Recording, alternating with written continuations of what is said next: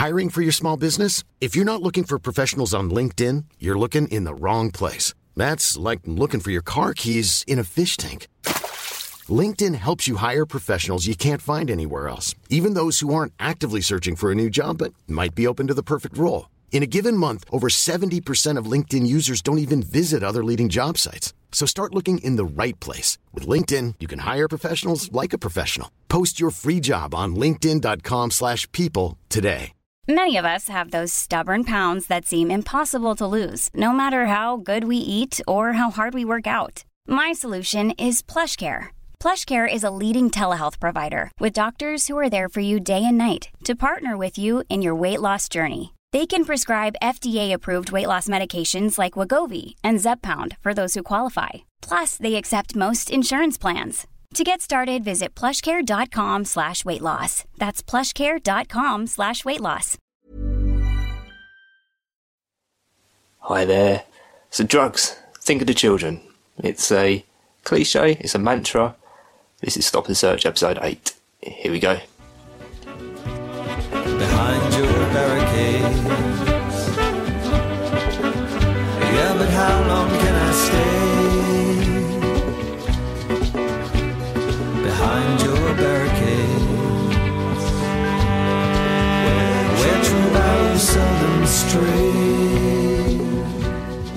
Thanks for joining us, guys. I can't believe we're on number 8 already. And this one, I, I really do enjoy I know I say it every time, but I really do enjoy this one because, as I stipulate numerous times throughout the episode, it's the most non drug policy centric one that we've had. It's normal guests, if that makes any sense. And I'm using quotation marks behind mic. So who have we got? We got Mark Grist, who is a battle rapper, spoken word artist, poet. If you Google his name and look at his body of work, it's so so well crafted, and I really do recommend that you check out his work, especially one that he did with battle rapping Scroobius Pip, our network boss. It's just pure funny. It's it's quite fantastic. Um, we also have Dr. Chris Van Tulleken, who you'd know from BBC One. He's done The Doctor That Gave Up Drugs. He is just a television doctor aficionado. Really nice guy as well. Uh, he does a lot of work for children's television. Um, just a really fantastic intellect. Uh, perfect person, an example to use to get stripped down information across. How can we get it across the layman? How can we get, get it across to children? And as ever, we have Neil Woods, uh, LEAP UK's chairman, uh, the author of Good Cop Bad War, which please go out and buy if you've not read it already. Um, he's there to give us some uh, expert punditry, I guess we can say. So let's go straight into the episode. This is Drugs. Think of the children. Stop and Search, episode 8 on the Distraction Pieces Network, brought to you by ACAST. We're joined tonight by, I'd say probably we're, we're lucky with what we're doing with the podcast because we get some really good guests, and a lot of them are still tied to drug policy reform in some sort of way. But tonight we're getting outside the box. We're doing two people that aren't remotely involved in drug policy reform. And that's a good thing for us because it just means that we're going to have a, a bit of a different conversation. Because uh, half the battle is not preached and converted. So, first off, we've got a viral spoken word artist. He battle rapped our network boss, Scroobius Pip. If you Google Mark Grist versus Scroobius Pip, you'll see a four way battle between the two of them. And also, I think it was like 5 million hits that you had for when you battle rap one of your students, which was. Oh, he wasn't. But uh, so if you Google uh, Mark Grist versus Blizzard, I think it is, isn't it? Five million hits, and it is genuinely fantastic. And it hit the news. You probably recognise it. So give it up for Mr. Mark Grist.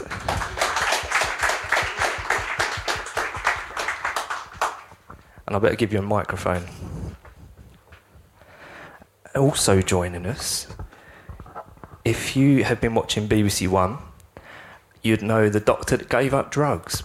But the funny thing is, is that he tried them previous to that with our chairman here, Neil, on Channel 4 Drugs Live, and they got stoned together on live TV legally. How did that happen? Anyway, we can discuss that in a minute. So give it up for Dr. Van Tulleken.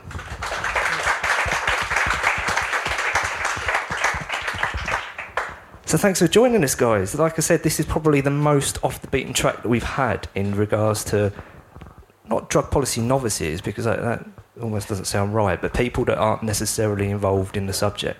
And the reason that we invited them is that to me, there's a lot of subjects within drug law reform. It's not just a case of we need to legalise all drugs. It's about information distribution. It's about how do we connect with our vulnerable demographics. And that's why we invited Mark Grist, because he used to be a teacher. Uh, yeah, yeah, that's right.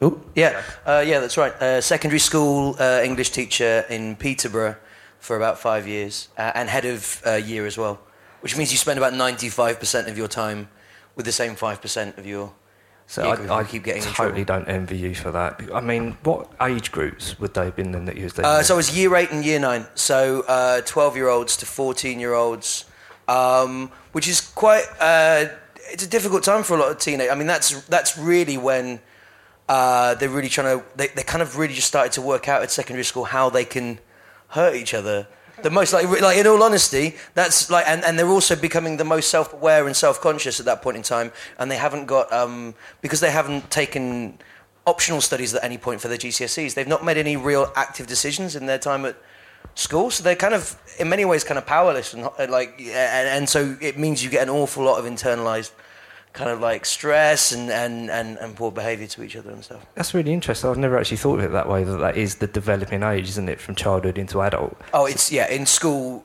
in a lot of schools, it's definitely considered that year eight is the the year that you're dealing with the most unpleasant behaviour between students to each other. And if you're of my age and probably Neil's age, we what's what was it in our money? It was kind of like third year, first year. That's the way I used to measure my school years. It wasn't year eight. I, that kind of language completely escapes me. So, what, in our terms, for the older listeners, what age group is? So, at secondary school, that would be uh, second year secondary school and That's third it. year cool. secondary school. So, just prior, they finished with me as they're taking their GCSE options. And prior to that, is there.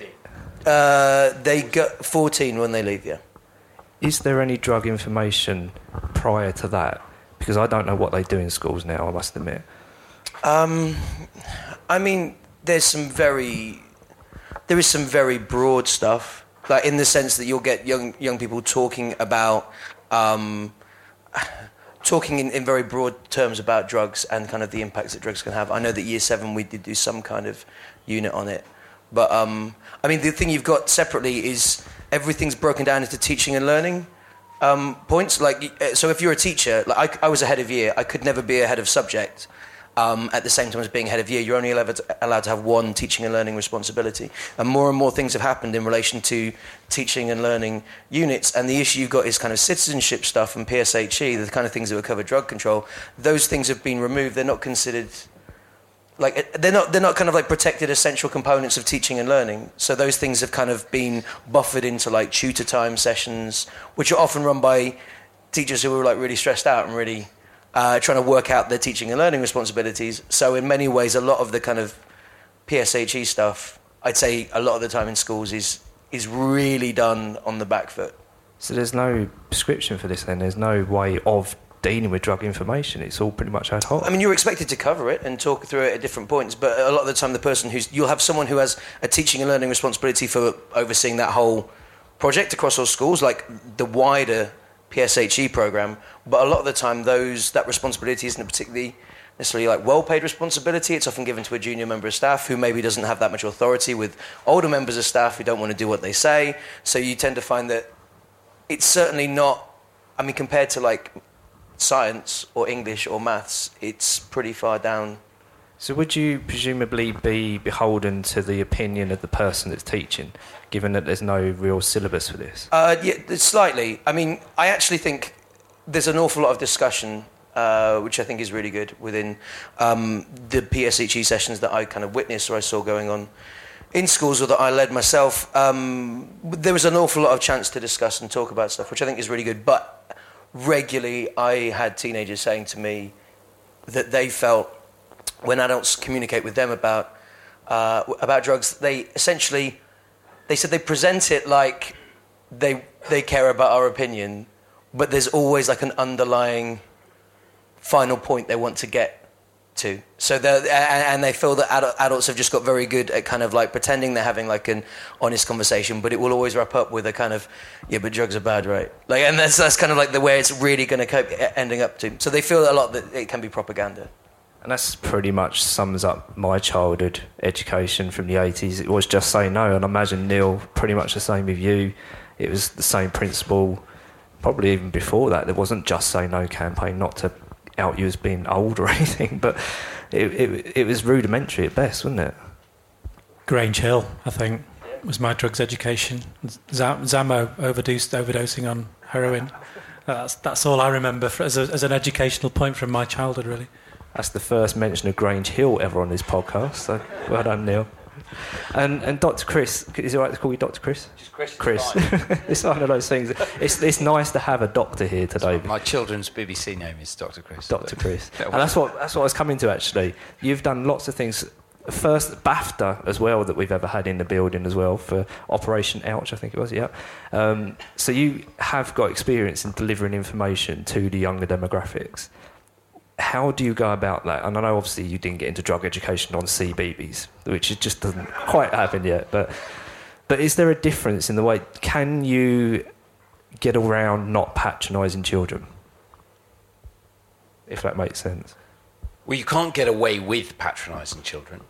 And uh, so we, we, we on so I present Operation Ouch. Uh, this doesn't quite look like the demographic that has six to twelve year old kids. Maybe some of you do, but it's, it's a show that's run for six years on Children's BBC, and, uh, and it's for six to twelve year old kids, and it's about medicine and how amazing your body is. And we every year we try and push it a bit further, I guess, in terms of disgust and horror and how much shit and vomit we can actually show on the show. And we try and push the limits of, of, uh, of what we can illustrate medically. So we try and aim it at postgraduate doctors. So my, my idea for every program is that you could show it to a room full of medical professors and they would all learn at least one thing and probably more from any show. So we don't patronize the kids, but we do try and deal with ticklish things. So uh, this year we made um, half an hour on puberty, which was the first time I think that anyone's managed to say scrotum, testicles, or pubic hair on Children's BBC. Um, which was a, a, kind of weird. Those things in and of themselves weren't a challenge, although it was interesting to try and do it in a way that was was comfortable. Um, but we haven't got hold of drugs, and I, th- I, I, I think from dealing with uh, from from not dealing with, from presenting with, and, and interacting with kids who are ten. That is the age that you, or even earlier, that is the age they're starting to be curious and advanced about it. And probably, so I present on Children's BBC. Really, CBBC is when you should start to be talking about puberty, and drugs should be I think seven, eight, nine, ten year olds. That's when they're starting to become curious and aware. And, and I think the kind of honesty that LEAP are pretty good at is, is what's needed. Yeah, that's the thing, is it? What age is a good age to start talking about drugs? Uh, has anybody got the answer for that? I mean, we one thing we've found with a lot of some of our students, and also I, I work a lot with hip hop MCs on, on projects, and and um, a lot of students I've worked with and a lot of MCs I've worked with uh, have dealt, you know, like at the age of 13, 14. You know, like it's not often you find that when you're discussing things with students, I think teachers are starting to realise that actually a lot of the students in the room have a much uh, already have quite a lot of knowledge about that world. Uh, like about like the, the, workings of the, the drug industry for a start, and about the impact of certain drugs on people because they've either seen it at home with their with their families, or they've seen it um, at parties that they've kind of snuck into, where they've seen older students doing stuff, or they've done things themselves. Um, but yeah, it's. I think I think a lot lot of teachers are often quite surprised when they start teaching it for the first time that they actually probably know a lot less. I bet that's really awkward when a teacher does have less information than what the students already know. Well, you've normally got a sheet, right? And that's what you're kind of trying to really? get through what is ever on the sheet, I imagine. And this is something you talk about in the book, isn't it, Neil? Is that you've seen pretty much essentially youngsters and children get turned into some brutal adults purely through through drug the drug trade, but also the lack of information within that. Yeah, absolutely. I mean, um, organised crime recruit from teenagers, and that's getting younger and younger. And the, the trouble is, once the teenagers are involved in it, then they have to adapt because if they want to survive in that world, they have to follow their team ethos, and that is to be as aggressive and scary as possible. But interestingly, that ITV broke a news story about children being manipulated. It's called Going Country. I don't know if anyone's seen that. It's a really good piece of journalism. Um, and it's broke from a, from a Home Office report that organised crime groups are increasingly using children and using them to transport the drugs between major towns because the organised crime groups are getting bigger. So it's a really interesting thing, and, it, and it's something which, which, which really needs to break into the, into the news more.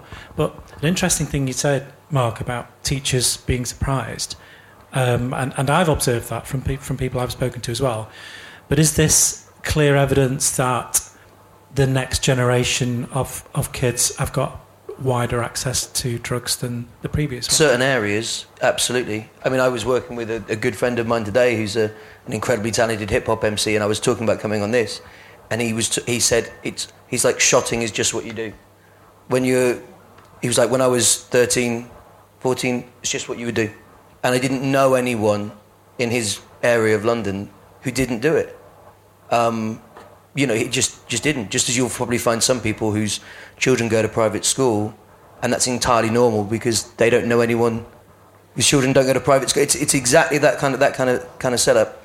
Um, but yeah, I mean, he, I was talking to him about it, and I yeah, it really got me thinking as well because I think we were in an area where there were I definitely we had a lot of students who were engaged in it, but there's certainly like areas where I mean, by by 14 year old by the time you're 14 years old, you were you are. I think a lot of people are very well versed with the effects of drugs on individuals they know at least. And I think Chris is you're probably the best person to know what happens with the distribution of information to a lot of age demographics. How do we do that? How can we learn anything from sex education in the way that we presented that recently in terms of harm reduction? If we give notions of the fact that teenagers will experiment with sexual practices to some degree or another, are we able to have that same similar conversation with drugs yet? I think, I mean, I'm wearing quite a few weird hats here, right? So I'm, I'm a children's television presenter, but I'm also a doctor and I'm also a scientist. So I work most of my time in a lab now and also present on adult television. And I'm also a, a drug user. Um, in terms of illegally on television, several times I've used Class A drugs in, in kind of responsible ways, either in remote anthropological settings or, you know, with Neil on, on Cannabis Live on, on Channel 4. And um, so it, I think I sort of come at this from a few weird, different perspectives. And I think our, our particular angle with Operation Ouch is to deliver um, nuanced fact as hard as we can and try and not stray into moral judgment. So when we talk to kids about obesity, there is actually no, there's almost no eat your greens. There's no you shouldn't be overweight. There's no you should be thin or you shouldn't be fat. Um, and we, tr- I think we would have the same approach to drugs. Drugs is just too ticklish to do it because you can, I can, and I ostentatiously will have only one message about drugs, which is drugs are illegal, and you should not take them for that reason because being criminalised is probably the most unhealthy thing that can happen to anyone. You would be better off smoking for a long time than you would spending time in jail. How would you respond to that then, Neil? Because that, that is something that we crops up every so often. Yeah, I mean that, that's a great point about. Um, I mean, that, we often say that in many cases the worst thing that a drug can do to you is get caught with it. You know, the going into the criminal justice system is an, an appalling um, thing that can happen to, to young people. It really can devastate some lives. Um, so it's an interesting, it's an interesting point you, you make. This, but I mean, that was Jim, Jimmy Carter's famous uh, speech in 1977. He said that there should be no drug where the offence of being caught is more harmful than the effect of taking the drug. And I think we're at a point now, particularly with the uh, new Psychoactive Substances Act, where uh, definitely the effects are more harmful of being caught than, than of taking a huge number of these, these drugs.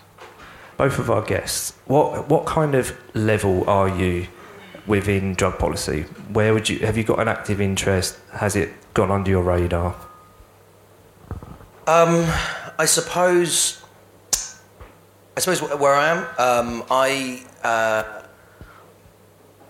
I believe that um, drug policy should be changed. Like there needs to be a, a, change in how we look at things. What I get concerned about is um, I get concerned about students I've worked with, the young people I've worked with, who uh, pretty much are when it's being seen as a criminal act rather than um, a health issue in relation to drug use. That that kind of concerns me a great deal. I'm also concerned that we're not really just communicating openly. I think there's a, an awful lot of kind of fear and paranoia. Um, actually, similarly, like in relation to sex education in schools as well, there's, there's a similar kind of like panic in relation to that. Um, so I, I'd like us to have more open, honest discussion about a lot of these things in schools. Um, yeah, and I suppose that's always been my position uh, and kind of what I've been thinking about it. But I haven't. I'm not actively involved in that. I might write. I write poems about it occasionally, or like bits and pieces. Which we're going to get to. We might have a special performance later, because Mark is very unique in the fact that he can put this across in ways that no other guest has done before. Um, but Chris, as well, the same sort of question. What what level are you within drug policy? So I guess I, I work in drug policy, but I work in medical drug policy. So, um, and I work on the, on the fringes of it. I, guess, so I've just made a program called The Doctor Who Gave Up Drugs, ironically, having then presented a program where I took drugs. Uh, um, I see most drugs from the perspective of being a doctor and as a scientist as it, all drugs fall into the same bucket of compounds with pharmacological effects. And once you start slicing up what we mean by drugs, you, you, need a huge number of categories or almost no categories at all. So, uh, arbitrarily dividing things into things that are legal and illegal, there's, there's, no science, there's very little scientific rationale behind which drugs are legal and which drugs are illegal and how we regulate even drugs within medicine. So, I think uh, I, I would like to see the discussion the same discussion happened with illegal drugs of abuse that, hap- that I think should happen with drugs that are prescribed, which is we should be much more transparent about harm and much more careful about regulation and do everything we can to do harm reduction and avoid black markets. So I think uh, one of the things that I notice in the discussion is in, try- in, in discussing the absurdity of much of the current drug legislation, we end up with an agenda that is driven by people who are often quite pro drugs. And I guess I feel anti drugs, but I feel anti almost all drugs that aren't absolutely necessary. And there is this tiny number of life saving compounds and molecules that prolong life and improve quality of life for a very small number of people. But, you know, I, the vast, vast majority of prescribed or over the counter or illicit drugs um, or legal legal highs or, or, or, or, legal substances that you can you can take like cigarettes and alcohol most of them are are useless for the things they're intended for it really struck me interesting watching and also hearing the feedback of uh, the doctor who gave up drugs is there was there was a tangible fear around it wasn't there from patients the media? There was a how can you say this kind of position with it? And I can, with someone that's had a, a, a long medical issues myself, I can understand how saying to someone, no, you need to get off these opiates, you need to do this, um, 50% aren't necessarily working in society. There was a lot of people that were taking exception to what you were saying. How did you cope with that? Did you think, was you expecting that kind of, not backlash, but that response? I guess my perspective of the backlash was actually pretty minimal. So we got a couple of reviews where the Daily Mail, where my wife is an editor, gave us a terribly bad review. Uh, but in general, I, I would say that the, the groundswell of public support for the idea that taking drugs as ways of being well, whether they are, whether that is uh, recreational illegal drugs or whether that is drugs that your doctor prescribes for you, whether that is vitamin pills that you buy in a in a in a in a in a organic food shop, none of them work very well. And so I, I think there is a there is a genuine kind of feeling of yeah no that is that is the correct thing to say. Because a lot of the message as well is about the, the holistic health of exercise, of of general well-being and happiness. Yeah. So the, the, the key thing was we if you just say so so there was um, there was some research done that showed that paracetamol didn't work for osteoarthritis. Just doesn't work at all. You might as well take a sugar pill. And that research was suppressed because paracetamol is something that lean on, people lean on so heavily. It's the most prescribed, one of the most prescribed drugs in, in the country for treating knee pain. That what else are people going to do? So we could. There, it, it was felt that we couldn't change the guidelines. Now, subsequently, the research was published. The guidelines have been changed, but there is an anxiety of leaving people with nothing. And doctors are very bad at saying, well, there's a pile of, there's a raft of other things you can do. We're just, it's very hard, it's complicated to generate evidence for them without segueing too much into another area of discussion, but is that because there just isn't the time to provide patients with, with so, those? So I'll segue it back toward uh, toward the evidence about harms in recreational drugs, uh, uh, and, and, I don't know if is that the form of language you use, recreational drugs or drugs of abuse, Can illegal drugs. I, mean, I, I, think uh, you know that's that. We, in, in in hospital we tend to talk about drugs of abuse. Um, so there is, for example, an argument that many powerfully psychoactive substances are not particularly harmful. So there's there's a, a the science on something like um, skunk or LSD is that actually the long-term harms seem to be quite limited. It doesn't seem to be very addictive. Now I would say that generating good evidence about long-term psychological harms from a drug like LSD is next to impossible. If we think of how hard it's been to untangle whether or not statins cause muscle aches, it's been I, this, this, is quite a young audience, but is anyone here on a statin? Is anyone here aware of the statin? So statins are cholesterol-lowering drugs that prevent you having strokes and heart attacks, but they cause muscle aches in a lot of people, and they're the, they're the biggest selling drugs in the world. And to try and establish whether or not these drugs save life and whether or not they do harm has been next to impossible with billions and billions and billions of pounds worth of university and government and drug company research. So to say that we feel confident about harms of ecstasy, of cocaine, is, is, is really difficult. And I, I, would be, I would be very much on the side of saying I think all these things can be immensely harmful. And this is something that we struggle with, isn't it, in the discussion of giving people enough information that they can make considered choices, but at the same time contextualising that there are harms out there. Yeah, I mean, coming back to terminology, uh, we, we would never use the, the term drug of abuse because that has been the sort of the language from the propaganda about drug use. Because according to uh, sort of traditional prohibitionist rhetoric, all drugs that someone, someone would use recreationally are therefore abused. But actually, only 10% of people who use drugs have a problem with those drugs, which is around the same percentage as you do for something like gambling or, or, or, or just about any other kind of addiction. So when, when you think about the language and, and the information that, that people have, well, people have, do have to make informed choices. And so I think the extent that science studies it that we have, for example, Professor Nutt's comparative harms index, I think is really, really useful. And the information in there is useful for people to make informed choices because people are going to take drugs.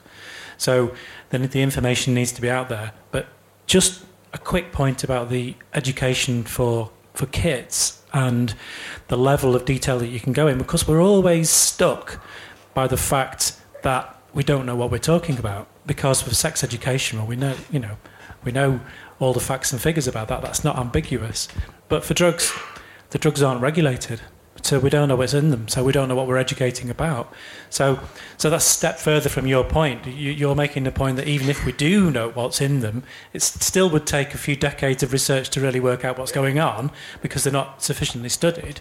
But in the forms that they are available in the illicit, in the illicit market, well, they're, they're, not, they're not regulated. So how do you advise anyone? It, it, it does make it tricky. I know that's it's, potentially it's a conversation. To take miscellaneous white powder sold yeah. to you by criminals. Yeah. yeah. I guess that's where you land, isn't it? Yeah. From our side, the stats say that drug use is getting less amongst youngsters. But Mark, would you say from your practical experience, in my childhood, there was prevalence in schools, not necessarily of mainstream drugs. There was a lot of. Uh, well, I, I mean, the problem is, I'm very nervous about getting in any, into anything that's too anecdotal really. Like I've seen young people who have dealt drugs. I mean, I've, I mean, I'm pretty sure that every year I went to university, I lived with a drug dealer, and I lived in three different houses, and there was different groups. And I just think it's just something that I've always been aware of being around in one way or another.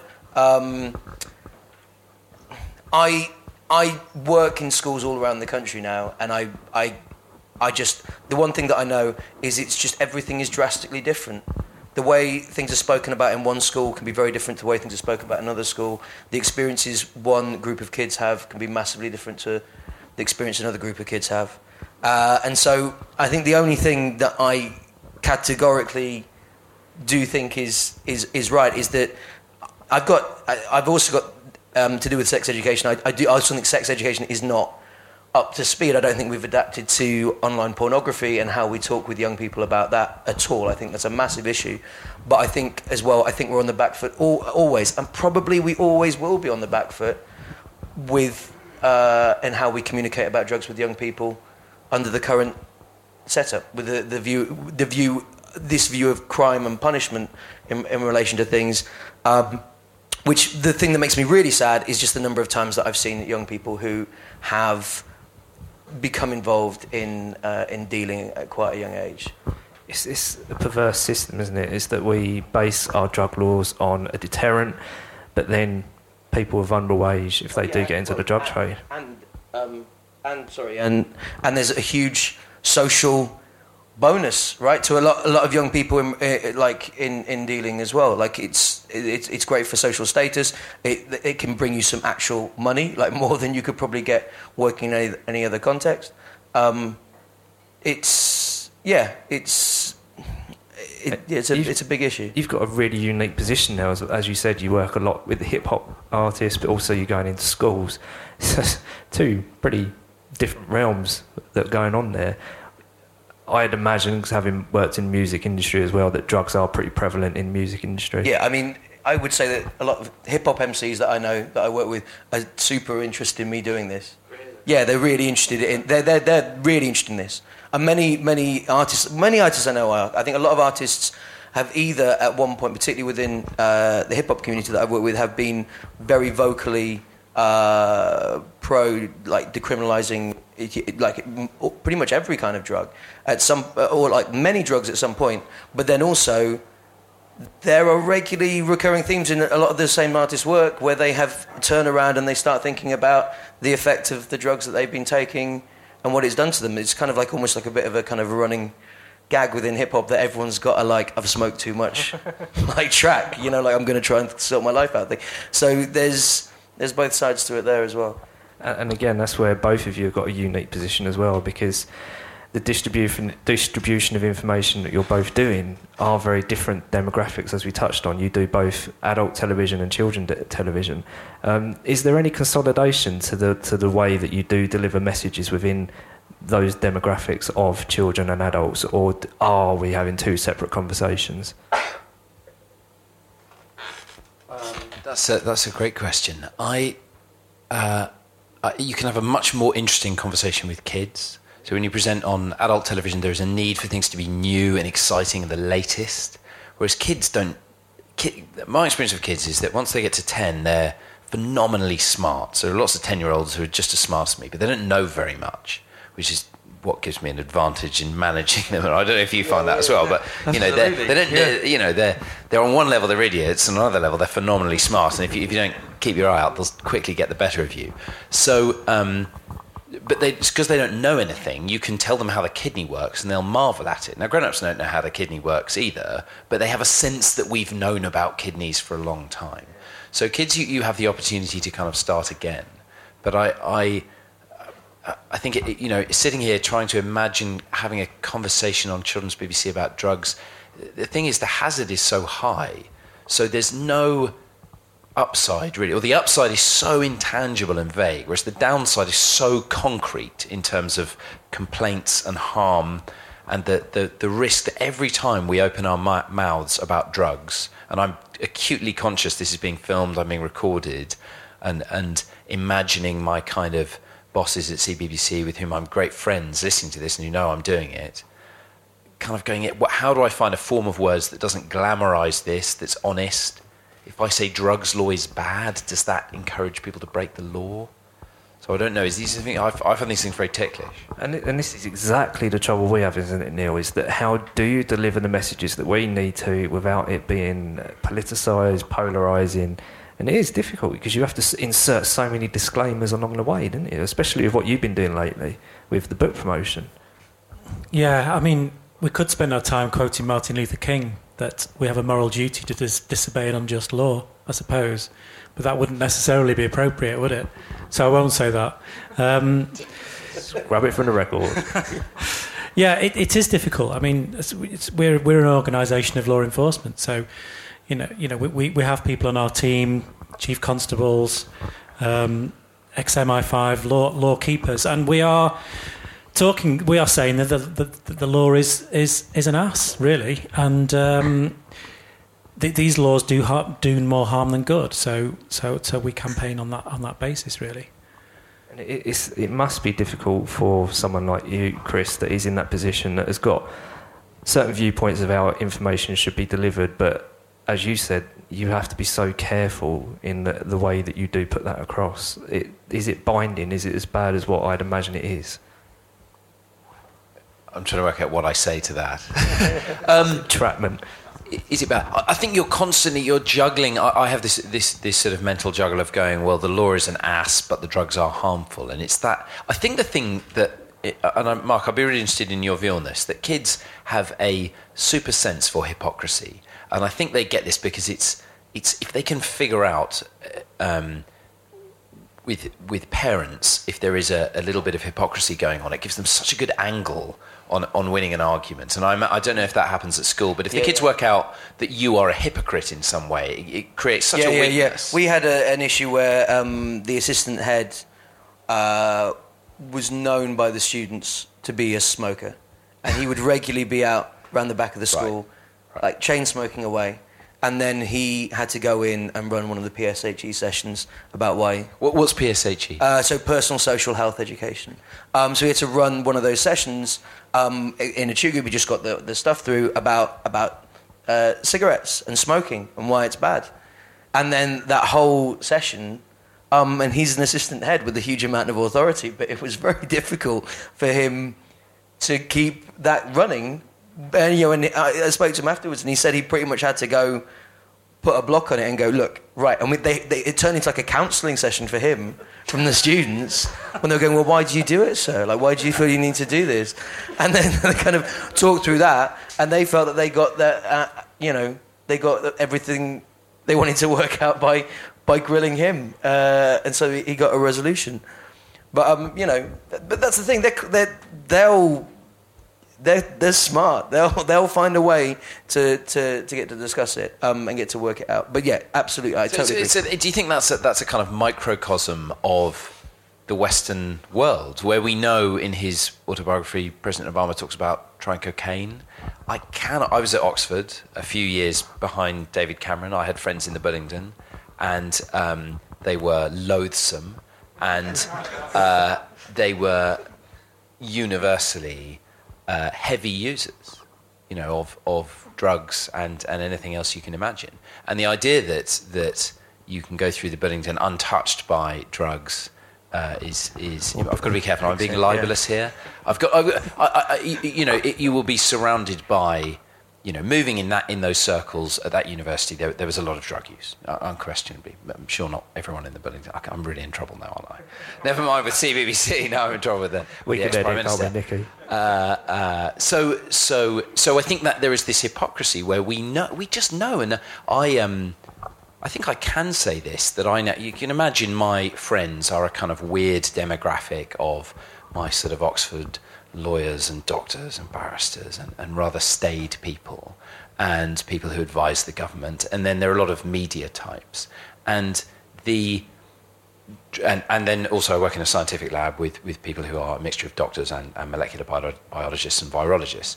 And drug use is not universal, but within each group there is uh, a huge percentage of people who routinely think nothing of using class A drugs. And so we have a sort of weird internal hypocrisy, whether it's within families, within social groups, or whether it's citizens looking to government, where we know all of us know that what we're being told isn't true. But uh, my issue is that that masks the true harms, where because it gives the population an opportunity to say, well, these things are not actually that dangerous because what you've said in one way is a lie, so we know the rest of it is a lie.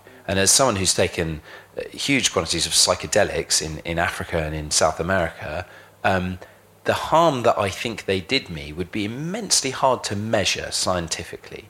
Me- I certainly wouldn't show up on a scan. I doubt there's a test, but I think anyone here who's taken large quantities of psychedelics might also agree that it alters you in some slightly intangible way, and you become a slightly different person. That may be good or it may be bad, but it would be very hard to capture that without detailed research. And so we, we, we gloss over all this stuff that we should discuss in a nuanced way. And on that note, don't forget the bar's open if anybody wants to get a drink in. Um, and that is that's really that's really true. And I think that's really taps into what we do in Leap is that once information is fragmented and isn't believed, then your message is none and void because people don't believe it anymore. Would you say it's true, Neil, that a lot of times drug from our position, drug education is pretty much nonsense just because we know the facts and evidence that are out there now because we've got the internet, we've got Professor Nutt telling us what harm scales are. So if we're projecting messages of harm, especially cannabis is the one that we use in the media all the time, and as we know, it's very, very low down the harm scale. You only need to just lie once for it just to be completely brushed over. Yeah, absolutely. I mean, the, the problem we have is uh, certainly for reform, the evidence is on, our, on our side. You know, there's been people in the reform sector gathering evidence about what works and what doesn't and the harms of the current drug laws. So we won the argument, you know, sit, sit us down and de- have a debate with people in the room, we're always going to win. But the trouble is, winning the argument isn't enough because it doesn't necessarily convince people. So it, it, it's about saliency, it's about trying to convince people that this issue matters and rather than just sit back and smugly think well it goes on but it doesn't doesn't matter or I know people who do it or I, I did it once and it didn't do me any harm but I'm still going to vote the, the, the drug laws in you know people have got to be, become involved in it I think and become passionate about it so I think I lost my thread there because I completely No, no, forgot it's the perfect. question you asked And uh, I'm going to kind of segue because, um, as I as I hinted, is that Mark may do a performance for us. So the way that I'm going to set this up is talking about the first time that we were all personally aware of drugs uh, from a you know just from a very Aware of. yeah. So when you was a child or even as an adult, I fully hold my hands up that I was very naive to drugs. It was only in my mid twenties that I decided actually I might want to do a bit of research on this. Before that, I was a child of the 80s of just saying no, it worked for me. Grange Hill had a great impact. I hated Grange Hill though, it was kind of depressing. But Neil, when what was the moment that you were aware of drugs in you know this big frame drugs? Well, um, I actually have the most horrific memory of Nancy Reagan on TV talking. Yeah, really, it's, it's awful. Um, and talk saying that the, you know one smoke of crack cocaine and you will be addicted for life. That's it. One smoke and your life's over. And uh, I think it was reiterated by Ronald Reagan, and um, and those kind of messages are absolutely terrifying. Don't know how old I was. I think probably about eleven, something like that, ten or eleven, it would be. Um, and it was quite a campaign. You know, it was picked up by all, all of the press, and obviously all, the, all of the tabloids were looking for the evil black people who were dealing crack cocaine in all of the city suburbs. And there was some regular stories about you know young black crack dealers, and it was a it was the most horrendous scaremongering thing. And I remember it very very distinctly, very distinctly. I mean, I, I came across cannabis as a teenager. Um, most I think most people in my town did. Um, used it a bit. Most teenagers did. But when I went into the police, my view on drugs was still certainly crack cocaine and heroin was very much formed by that propagandist take. Um, and, and it shaped my, my early year, years. So, you know, I had quite a distance to go really for forming a different opinion. So you're a complete product your environment, same as what I was. And, and Chris, when would you say that your first awareness of this noun drugs that are out there? Uh, so I, I guess I became aware of drugs around me only once I got into media, I suppose. I had a very square life at medical school. Like most doctors, I drank more than almost all of my patients. So we smoked and drank. We didn't take any drugs. And then once I got into media, I suddenly realized that I, I made friends with uh, who were poets and artists and television producers, and it, it was a group of people that took a lot of drugs. So yeah, I guess for me it was sort of mid twenties I became aware of it. Yeah.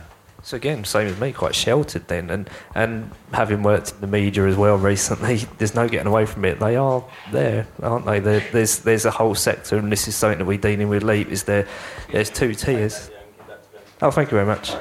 Um, yeah, there's two tiers of, uh, of criminal justice system that if you're of a certain demographic, then you're not going to get touched by the criminal justice system. What you touched on, if the war on drugs was there to be divisive towards certain social demographics.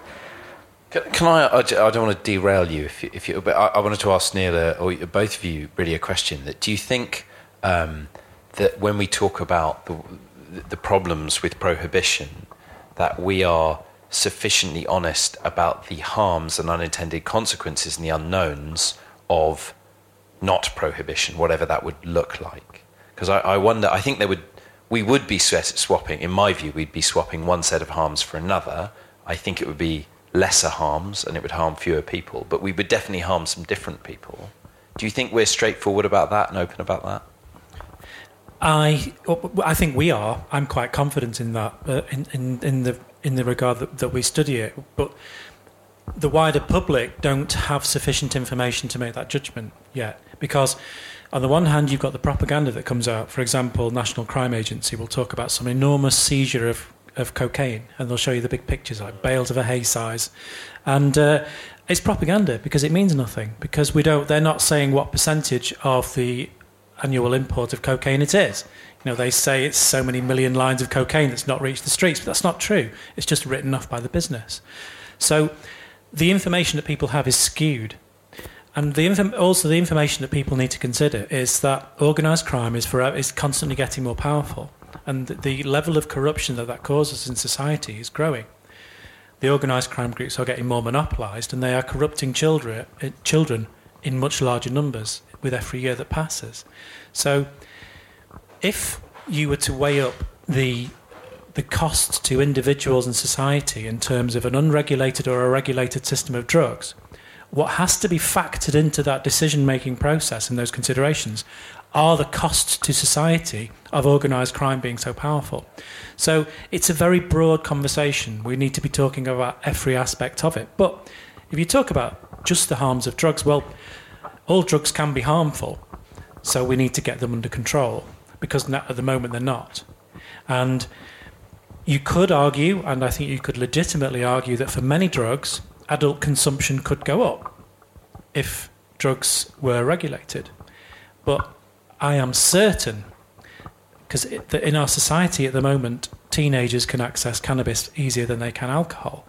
I think that regulating these drugs would protect the children, and it's the children we should be talking about, I think and that kind of segues into Mark. Can we do the yeah. my first yeah. drugs trip? Oh right, yeah. yeah. Uh, oh, um, okay, yeah. So I write poems uh, and I perform uh, around the place. Let now. me know if you do, because I'm going to sit down there and record. Okay, cool. You, I normally stand up. Yeah, you go for it. Honestly, do what you like. I, guys, I'll just read it to you as if I'm reading a poem at a, a gig, if that's all right. Um, um, so yeah, I, I, read. I write poems a lot. Um, I wrote I was doing a project a while ago where I was asked to write a piece uh, in relation to drugs and drug, drugs guidance in, in one way or another. And one of the things I found with a lot of teenagers that I spoke to was they said that they felt that the adults had some kind of ulterior motive and they weren't being honest and it was all propaganda. And they said they would just like someone to be honest with us. So I thought, well, I'll, the honest thing is I'll write, I'll write about the uh, my first like or like, like, an early experience where I, I tried drugs, uh, and I'll just read them a poem about that. Um, so it goes like this. Um, when I was 17 years old, I was called a jitter in my hometown. Now, jitters were guys who were renowned for our frowns and our interest in the post grunge sound. With dyed hair, purple DMs bound tight below shredded jeans and rock t shirts, we thought we looked all right. And we found that looking alternative could get the girls a little bit flustered. It was something that was later proved very popular for busted. So we cultivated look similar to the modern day emo, just more well adjusted and with brighter clothes. Reading festival bands the colour of mustard and our black studded gloves. We looked dangerous and morose, being followed by security as we moped about in Waitrose. and while we sat on the swings, and we smoked through our roll ups, we swigged upon cider, and we moaned about grown ups, and we talked about girls and the bands that we liked, and the plethora of heavier drugs we should try. Because we all listened to music and we all read Kerrang. To us, artists and drugs, they sort of went hand in hand. Every artist we rated celebrated their blazing on festival stages, or else they raged against them in interview statements, complained that it aged them, and even that sounded great. We just wanted a way in, but it was frustrating, like some really bad joke because the dealers around our way were nastier blokes. Skinheads in puffer jackets who get smashed to a pulp if you, as a jitter, tried blagging some dope. So each night we talked highs, just how much we lusted for some kind of drug, until Chen mentioned nutmeg. It's, right, nutmeg is a drug he printed off from the net, details of its psychedelic effects, plus a comment that one trip was better than sex. And I have to confess, we were really impressed as guys who hadn't tried either of those yet. And so we swooped on our spice racks, we sidestepped our mothers, we scooped up supplies, and we met with each other, pooled our resources, we grated the lot, filled empty bottles of Robinson squash with the pieces, used water to top it all up, and we did up the lids, and we swiftly took off. And we went to the witches, and we sat on the stumps, and we opened the bottles, and fuck did they hum, but we weren't giving up upon what we'd begun. We held noses to thumbs, proceeded to chug for about 30 seconds, and then we began to throw up. A lot. And as we threw up, we spluttered and roared, chucking up chunks of nutmeg on us all. Eventually, each of us gripped to the floor, heaving until we couldn't heave anymore. And as we all lay there, we spluttered and chatted of how we might die, our faces all plastered in each other's vomit, the nutmeg and acid. It felt like an age, just two hours had passed, and, and then it wore off and we washed in the river and we each headed home to safety and dinner. And i'm a lot older now. I don't want to spoil it with too many details. I've hugged a few toilets. I'm aware of the hard stuff. I choose to avoid it. I still drink and i smoke and I sort of enjoy it. And my mates have grown too, so we moved on to bigger things. They have serious jobs, yet they seem to take everything. Yet some won't touch booze, and one won't touch medicine and there's some who are a mess from the way drugs are mess with them. I met with one friend the other day. He told me he'd give anything to go back to the point where only Nutmeg had tested him. Cool. Thanks very much as a poem. It fits in with what you're saying about I think. Do you, do you know what? Thank you. Um, see, like when I wrote it, the thing that I kept thinking is, um, we we dabbled in, in like in weed and like some like mild stuff when we were younger, and we were, and the one thing I would say is we were like adamant that like decriminalization of weed. Like we would have like you know like those like the, the stickers and the flags and like all this kind of stuff. And like loads of my mates were like really into it, and we were like really passionate about it. And the one thing I, the one thing that has kept coming back to me is like I, as I've got older, and I don't know what anyone else thinks about it, but I I have just thought that like when I was dabbling in that or other people were dabbling in that, I didn't have the same motivations driving me to dabble in that that those people had. And I thought we were having a little bit of fun and it was fun and it was all cool. And then we got older. And as we got older, some people were like, no, totally. And they were like, and, and they, they, left it quicker and they weren't, they weren't interested in it. Some people carried on. Some of my friends still, you know, use a, a, variety of drugs and they would say they're incredibly happy and in control of what they're doing and they're, they're really pleased with that. But at the same time, there are some people I knew at school who really had something else that was going on that meant they, they were latching onto that and were doing it, and it it ruined their lives. Like it really. I mean, I've had friends that have been sectioned, like friends that ended up in prison, like really bad stuff. And so the one thing that it kept making me think is that you don't realize why someone else is choosing to take a substance or to do anything that's going on with that. And that's that's what that's my concern with with our education when we saw that that performance, both Neil and I was like, "That's amazing," and that's why we were so adamant of getting you on here because, from our side, and this is something that you both have probably got respective positions on, is that what you said, your products and environments. If you do have prescription drug abuse, if you have recreational drug abuse, then it probably stems from some trauma or emotional need within your life. And you could certainly written about this in your book. And I imagine this is the root of what is in the doctor that gave up drugs, uh, who gave up drugs, but also if there is prescription drug, adu- drug abuse, then it is the same principles of that. It's product environment. Would you agree? Uh, so, uh, so I was at uh, um, an all-party parliamentary committee uh, this week talking about over, overuse of, of opioids, and there's some amazing statistics or make, making decisions about policy in, in opioid prescription. So uh, somewhere between 30 and 50 percent of this of the adults in this country suffer with chronic pain, so are in pain at any given time, and most of that pain doesn't come from injury signals from their body. That it comes from um, higher up, so it comes from previous trauma, histories of abuse, and I, I think I think what uh, the, the point you're making is really, really profound in a way that I think is so, it's so obvious to you that you don't understand how profound it is for a doctor to understand that most pain is not to do with tissue injury. Most pain is to do with, with histories of, of trauma. And so I think when when you make that point about how some of your friends how, how there are different things that drive people to drugs, that is that is you know very profound. That the, the, the things that keep people in cycles of abuse are very different. And I think it's not much to do with biology, probably the things that drive us to to cycles of abuse. It's not. It's not. We won't be able to find genes or receptors. It would be. It would be harder to track than that. And our friend Johann Hari makes a brilliant case for that in Chasing the Scream, doesn't he, Neil? And, and again, your book does as well with the fact that you've been up close and personal with people that have had drug dependency because of emotional trauma. Yeah, I mean, uh, the, the, principal thing that drove me really in uh, in trying to find out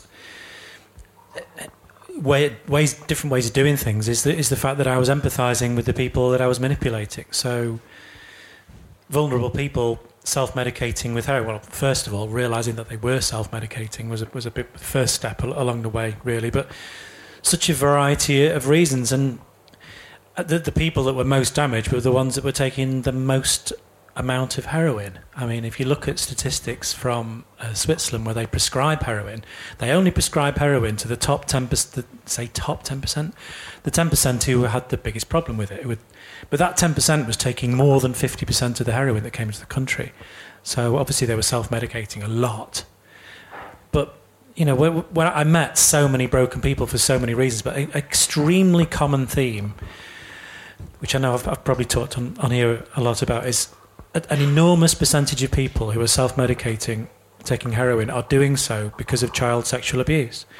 And in the age of Jimmy Savile, it's not something we should really be surprised about. You know, where, where do people think that they go? You know, pe- people are finding ways to numb themselves, and um, and, and th- those people should never be criminalised.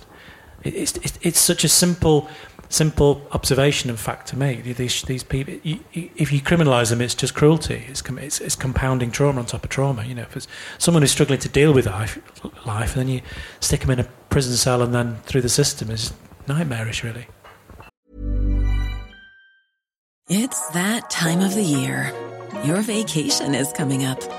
You can already hear the beach waves, feel the warm breeze, relax, and think about Work. You really, really want it all to work out while you're away.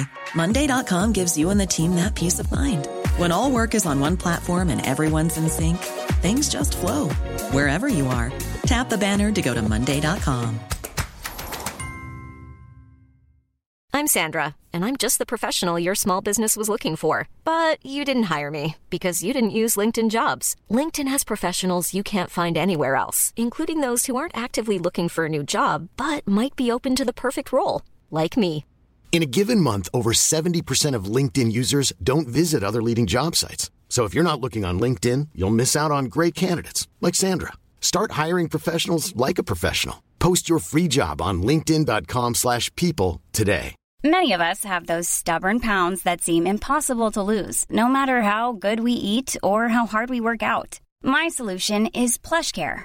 PlushCare is a leading telehealth provider with doctors who are there for you day and night to partner with you in your weight loss journey. They can prescribe FDA-approved weight loss medications like Wegovy and Zepbound for those who qualify. Plus, they accept most insurance plans. To get started, visit plushcare.com slash weight loss. That's plushcare.com slash weight loss. That's and also again I've kind of touched on it earlier, but the doctor who gave up drugs is that it was from a patient's perspective, there was a lot of people that were afraid to give up their drugs. And it's the same with recreational or, or prescribed medicine that they become a hook. They become some, a safety net for your life. So when you were getting that that reticence from patients. How, how did you deal with that? I think uh, what, what doctors have a tendency to do is we, we have this very very primitive medical medical model of disease and illness. So the Nancy Reagan quote is so lovely because it totally misunderstands the it perhaps goes somewhere toward understanding the biology of crack cocaine, but it goes nowhere toward understanding the anthropology or the sociology of crack cocaine. So, or the, the psychology of it. So, of course, you know, I, almost everyone here could smoke crack cocaine once and wouldn't develop any kind of problem. It probably wouldn't even be very enjoyable for them. Um, so, the, the thing that doctors are bad at doing is is stepping outside the box and going, well, here, try something else. And I think we have we've boxed ourselves in because we've committed to an evidence base and we've said, well, we must treat people according to evidence, which I, I certainly believe. But there are huge realms of human existence where it is impossible to generate an evidence base. So, one of those might be the use of exercise as therapy. So, there's a lot of circumstantial evidence that exercise is very good for us. But if we think about how variable we are as individuals and how much some of us hate some exercises and love other exercises, doing a placebo controlled randomized trial to test whether or not a particular exercise was good would be next to impossible.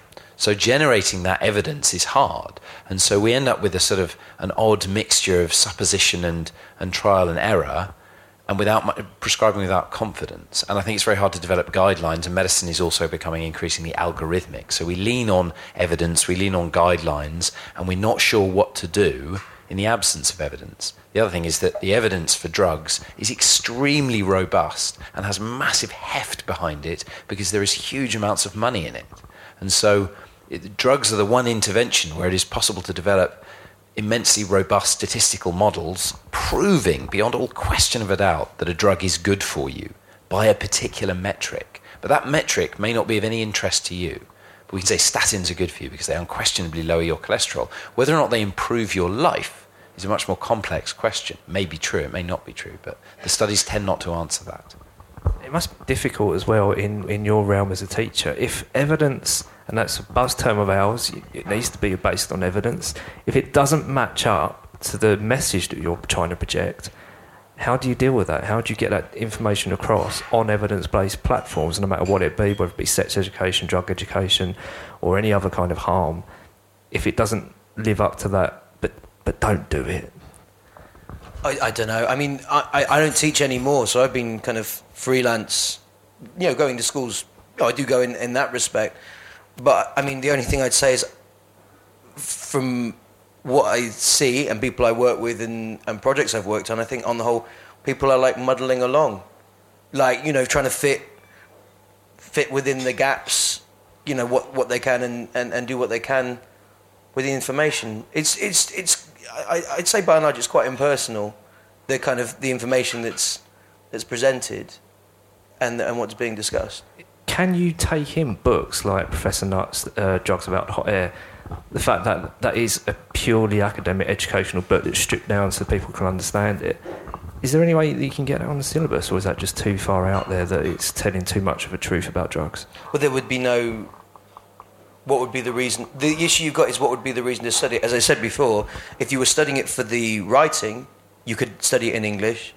But if you're not, there's no teaching and learning requirement like there's no you wouldn't i mean you could read sections of it i mean you could you absolutely could if you were to be discussing uh, in pshe you could take sections photocopies of, of parts of the book and I, you know and i'm sure there are schools and there are teachers who would who would do that um, but i mean yeah, we have. We, I mean, we've lost of mice and men. Do you know what I mean? Like as a book, I did that like one. we've got we've got pretty strict limits on what we can and cannot cover as literature anyway already. I think I, I ended up doing Kes as well. That was one of them. And oh, Kes is all right. Yeah, I enjoy Kes and Ken Loach, obviously a complete legend. Um, other than that, I can't remember. It's, it is difficult to fit in those educational purposes because at what age do we dis- start discussing this with our children? Again, there is no probably right answer for that, is there? As and when it comes up, again, with sex education. Well, I think we've established that it's younger and younger children that are becoming aware of it for one, we- one reason or another. So perhaps the right answer is before they hear it from their peers. But um, would, that, would that be a, for a forever descending age? I, I don't know, but I, think I, you'll always be playing. Ca- I think you will, always will be playing catch up. It's to an extent. I just think the yeah. I think I think the education will always have to be one step behind the thing you're educating people about. You have to respond as things are changing within that, that topic and that issue. So it is always going to be on the back foot. Is it conceivable, as you, as I said, we're playing catch up, is it conceivable that the, the emerging generations are going to be more on the ball than what ours was? Based on the the 80s education of just saying no, but whereas now we do have evidence based platforms, we've got great shows, great teachings. Can we, can we fit that in? Do you think there is going to be a point where generational change is going to come I mean, through? young people are, are, fantastic at using the internet and finding their own information out. I think, uh, yeah, I, I think in, in many ways, young people are, they excel at, at learning information and finding the answers to things and, and, and working those things out themselves. We've got a real issue with social interaction and the fact that like we, you know, we, don't, we don't teach speaking and listening in schools anymore. That's, that's been removed. And we have a young, young population who actually in their spare time socialise face to face with each other less than, than, they, than the young generation ever has. I mean, that's, that's, that's, that's a huge issue. But actually, in all honesty, getting access to information is, is, is fantastic. Same with levels of literacy, actually really, really good. Because, yeah, because online literacy is, is, is a real thing. You, young people read things all the time.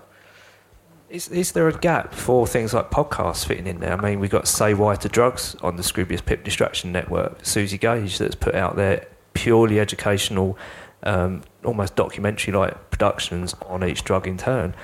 Can we potentially use that? I mean, it's going to be something predominantly that students are going to ferret out for themselves as opposed to being able to.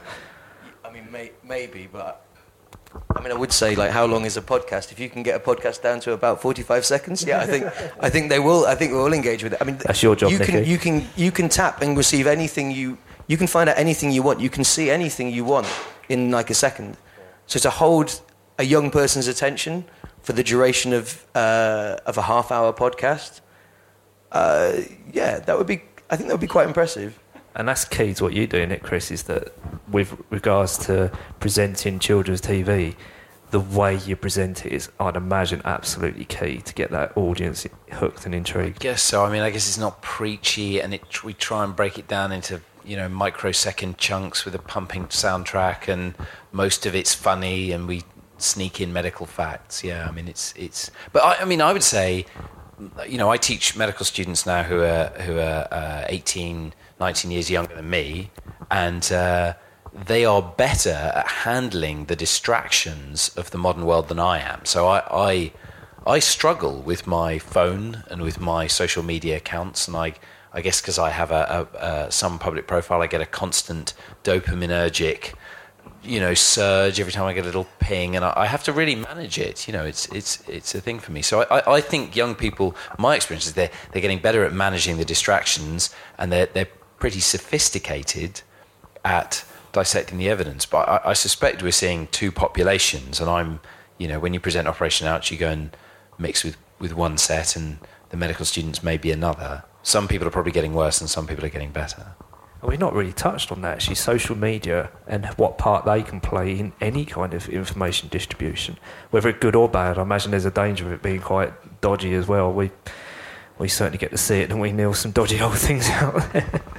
Well, I mean, social media is is the new news source. That is that is your friends are going to be your how you receive news about the world and how you make a picture of what, of what you think the world is all about. More, more and more. Um, yeah, and th- and that is again that's another area that we will always be paying ca- catch up on. And this kind of leads me into what I wanted to finish this part with before we go over to questions. Make sure you have questions queued up because there was one time I decided to go to the audience and you had nothing. You let me down, so don't let me down tonight. Um, Drugs Live, you both got high together on live TV. Uh, I joined you in the green room afterwards for some conversation, which you might not even remember, Chris. I was there next year. You weren't you weren't high. No, I was I- the only Yeah, I was you- the only high person. Yeah, you were the only high person. And high is not the word. I was the only uh, paranoid, anxious, uh, uh, hallucinating person in the room. So, just again, explain what happened. If it, can, can anybody remember Channel Four Drugs Live? It was March last year. Um, so there was participants of Jon Snow, who famously lost it on skunk in quotation marks, um, because that's what they did. They used shorthand. They used skunk being a high THC content, hash being a, a more of a CBD based product. So it's for the Puritans out there that we wasn't necessarily enamoured with the terminology, but it, it worked for shorthand. On live on air, Chris, you took what? Do we, do we know what it was you took? Uh, the equivalent of a third of a joint of hash is how it's explained to me. Right.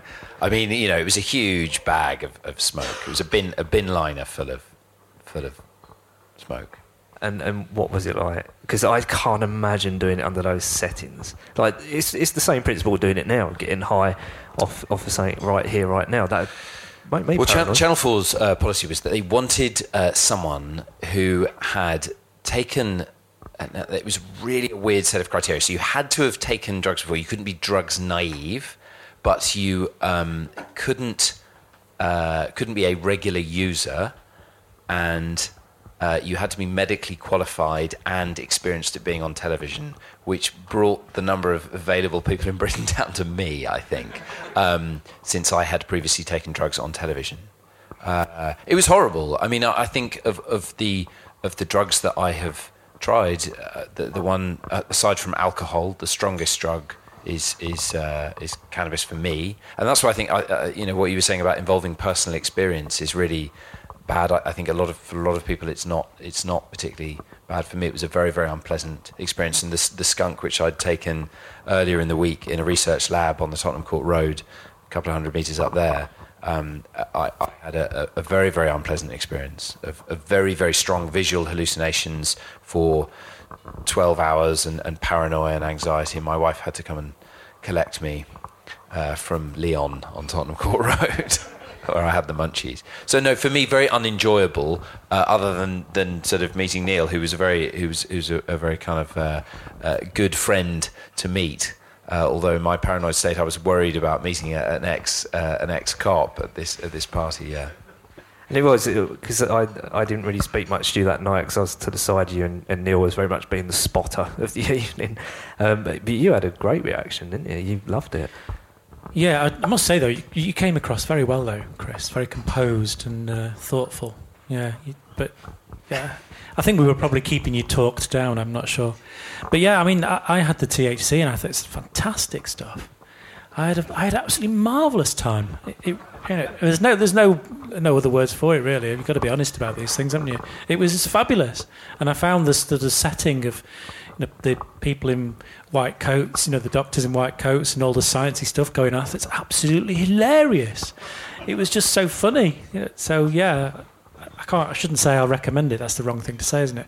Um, I recommend being involved in a study for Channel Four. That's the best way of putting it. If yeah. you get to do drugs legally on live TV, Neil's saying give give it a consideration. But yeah, absolutely. Um, but but you know, people are different, aren't they? and that's the key is that it's something that keeps cropping up in our field all the time. It's set and setting is that you can have different responses depending on your environment once more, and this is what. I think the program did a good job of explaining is that there is going to be some people that are going to have adverse, effects. Jon Snow being the the complete example of that, and then you being the one that wanted to sit down laughing at white coats whilst listening to hip hop. So it's Yeah, but they didn't. They didn't play me any hip hop. I asked. I asked for them for some hip hop, and they didn't play me any. Yeah, a bit disappointing. There's probably no peer-reviewed hip hop, which is might be what um, Mark can help us with.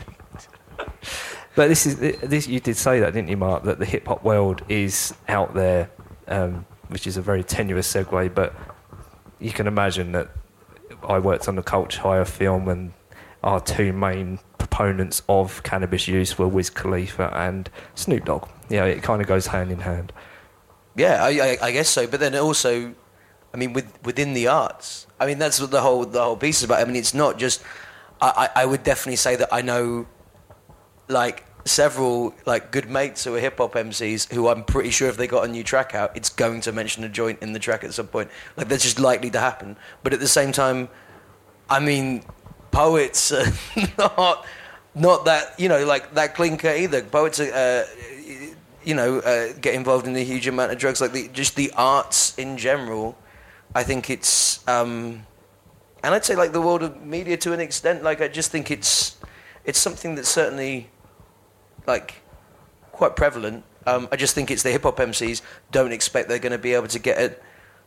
Like in many ways, they've kind of figured that the kind of jobs you might be counted out for for talking about drug use explicitly, they're probably not going to be able to have the qualifications to, or or the the chance to go for those kind of posts anyway.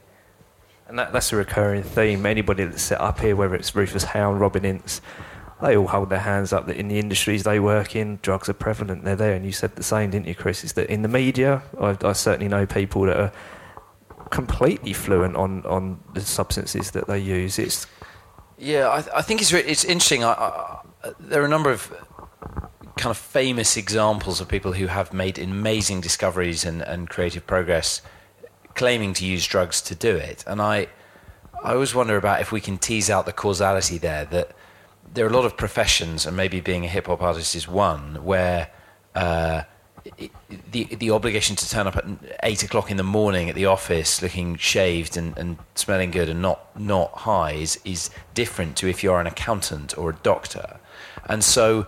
It, it- it's just that you have the possibility to do these things. Do you, I mean, uh, when I've tried to work under the influence of alcohol, or say that, so the next day, actually after Cannabis Live, I had to write an article for the Daily Mail. The Daily Mail were very nice. They called me up and said, "We will pay you for this, but we will not publish it because it, it makes no sense at all. We are unable to understand this." I so need to see that. And Sounds uh, brilliant. I, must, I must dig it out because I actually haven't looked at it since. It was total gibberish. And I remember writing this thinking, I cannot, I just cannot do this. Now, that, that may be me and that particular drug, but I, I don't know. I'm always, I, I feel obliged to question the validity of the assertion that the world has advanced hugely because certain key figures took a lot of acid at various moments. Would you say, can you say, that the arts has been helped or hindered or just not at all by drug consumption and inspiration? Uh, yes, I, I, I would personally say that categorically I think it has been helped in the sense, but in the sense that there's lots of great pieces of work that clearly drugs have inspired them or feature within that work in some one way or another, and I'm really pleased that those pieces of work exist. You know, I, I'm, I'm, I'm really pleased that like certain artists produce work. Like I, you know, and, and I, I listen to different uh, artists, different bands, different, you know, all, all that kind of stuff. And I and I watch films, you know, and I read books that that that deal with with uh, drug use. Like I'm a massive fan of Hemingway, all sorts of stuff. Like I think it's absolutely, and those are a part of those individuals. But what's interesting is there's lots of other things that are parts of those individuals that, unlike drugs, don't become like a brand in themselves that that actually are then like recreated and referenced and talked about so prevalently and so openly. Like I bet some of these guys were like well into Scalextric. Like do you know what I mean? Like and, and loads of other things. And there's tons of things in your life that have and, and that you write about. But also there are certain art forms where you would also potentially brag about your connection with those drugs because they aren't just a, a drug; they're a brand as well. Um, and I think that's when things get really quite unusual. Um, so yeah, I, I 100% believe that drugs uh, have been of great use to the great pieces of art that we've got out in the world, and I probably don't think I'd be particularly interested in a world where artists weren't pushing boundaries. Do you know what I mean? Because I think that is all tied in with that. And, and if there was a world with zero um, experimentation in that area and the art that would be produced in that world, I don't think I'd be massively in, like I, I would be enjoy that world of art as much. But at the same time, there is definitely a flip side to it in the sense that like drugs can mean many things to many people. That's really interesting. I think we need to do an episode on drugs in the arts. I think and drugs in Scalextrics. I think that's. I'm up for that. That is such a bad analogy, but um, but no, I do I do think that I do think that like I know a lot of hip hop MCs. I, I, I keep mentioning hip hop MC, and the thing is, there's no more so than hip hop MCs than in like the grunge and indie bands that I know.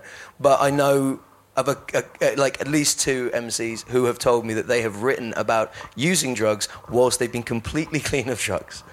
From our position, it's really handy to have these people there, the, the, the hip hop artists, because they they are going to reach audiences that we can't. Like us sitting up here talking, you know, three or four count uh, four white men up here. You know, we're not going to reach certain audiences, and having hip hop artists, they really we found have helped.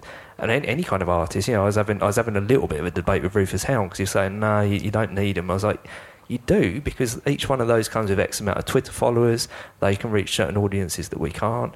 So, would you reckon that there is pe- people within your field that are willing to help out more on what we're trying to do with reform?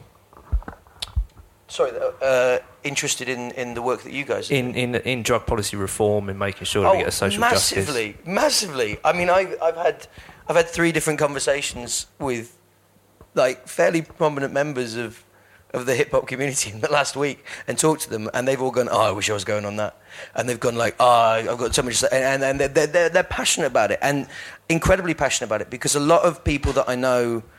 Um, artistically and that I work with artistically, many of the, the these the, many of the people I've, I've worked with, drugs have been such a huge part of their lives. It's been almost like a, a part of the wallpaper. Uh, and they've seen great, th- like they've seen, they've had like great experiences. They would say, I'm sure, and great creative experiences, and they've done all these other things. But they also all will have at least one incredibly harrowing observation of something they've seen within someone else, or some key moment in their life where they've really thought, actually, this isn't a good thing. But they manage a lot of that stuff alone, um, and that's and that's my concern about the current. And conversely, as well, completely different field, Chris. But in the medical and science field, is there many people that are sympathetic to drug policy reform, or is it not really on the agenda? So I, I think that's, in a sense, uh, I wonder if really getting all the hip hop artists. I mean, I feel, I like, we're they're- talking about hip hop I loads. feel here, like they're in. No, no, no. But I'm saying, I think I feel like they're probably all on board, and the more the more problematic dialogue is with. Um, so a, a, a friend of mine, a couple, senior advisor to Downing Street. Okay, the, the bloke and and uh, and and she was a doctor, and both of them I had been to festivals with, and uh, and w- where they had just taken immense quantities of drugs, and uh, but when you said to them, what, would you do about drug policy? Oh, no, it should be more illegal, you know, because now we've got kids. And so that, to me, is there's a sort of massive internal inconsistency there where they can't even reconcile their own behavior. It's like now I'm older, I would want to protect my former self. I mean, there's no way of there's no way of kind of reasoning it all through. So those, yeah, I would say there are lots of scientists and doctors and lawyers and policymakers and accountants and bankers who are doing it. I mean, I don't. uh, Do we know the numbers for, for cocaine use and how it distributes across demographics? Because I think that there's a lot of data showing that it's not this. You know, it is not a. It's not a lower socioeconomic drug. We know that it divides pretty much 50-50 down the middle between white and black users, uh, and yet we know that black users are getting locked up at a ridiculous rate compared to white users. So we got things like that. And as you said, it, when you get to a position of parenting, and because I've seen it in my own social surroundings as well, it comes from here. It's the emotive position as opposed to the evidence and thought process. And how, how do we get around that? I mean, Neil, we're always discussing this, and we? we still probably haven't got the answers yet of how we can connect. We need to employ the heart because we need to understand that there, this is a horrific set of circumstances, the drug war, but at the same time, we do need to base it on evidence. It's a real dichotomy, isn't it? Yeah, I mean, I'm sure we'll be discussing this um, for the next few decades while we're we're, we're trying to sort this out. Um, yeah, it's it's the big issue. It's it's how, how to um, how to make people make that connection between their own behaviour and and and also. I, I would also suggest that people have a responsibility to society. So you, there's, it, it, there's actually more apathy for the topic and, and an unwillingness to be involved rather than an, rather than, uh, rather than the example that you say that oh no we should make it more illegal because of because of our kids there is that of course but there's a lot of apathy and I, I think people need to perhaps take a bit more responsibility with it in, in some people's cases I don't, you know I don't want to single anyone out but voting is is an issue with it and um, and and how we communicate with our politicians and what we lobby about it is an, is an issue as well So, any questions? Got to be some more going in. I'll wipe the microphone again because it's extraordinarily sticky.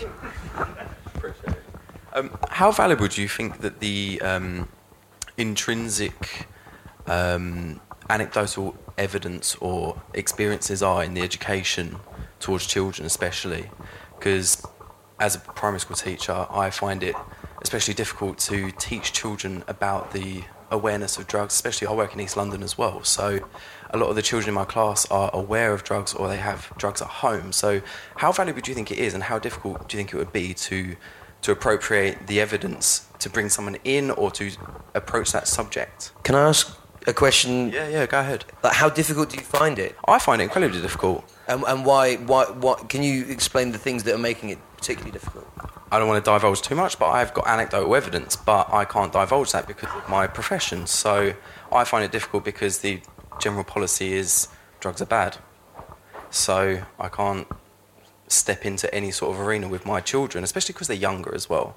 But I've had children that have approached me and said, like, "Sir, what's cocaine?" Or, "So I've seen parents or people rolling cigarettes with green stuff in it, and I can't approach them and have a generally honest conversation with them about it because of my fear of reprimand." Yeah, and there's that kind of constant like drugs are bad and like Entirely, yeah. yeah, the, the, yeah.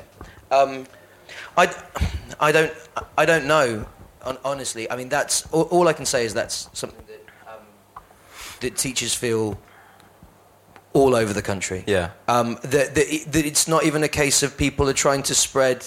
Uh, we should make it clear, not even trying to spread- a, a pro-drugs message, Yeah. but are just trying to have an honest communication. Yeah. Michael Rosen said a really im- i- i- important thing for me about, about education. He said that it's, it's so old, it's been going on for so long, that we get into this pattern with education where it doesn't work, particularly at the moment where um, there's this old model where we feel like a teacher is a jug full of water and Yeah. every student that comes into your classroom is an empty glass and they'll come in and you'll fill them full of the water Yeah, and the yeah. knowledge and then they'll go out. Uh, and that is how it's always used to work. Yeah. But more and more, it, it, it- it doesn't work like that because no kid is an empty glass. They've all got their own experiences, entirely. and you need to be able to communicate and have an exchange. And the most exciting experience, uh, certainly, uh, I found in the classroom, I'm sure you, it's, it's the same, is when you're sharing things and you're kind of learning together Yeah. and you're you know and you're talking and it, it's you, you you all feel like you're having some kind of exchange and it's not just a one way communication. Yeah, because I've always felt that there's a you're in a, you're in a very you're in a minefield essentially where you want to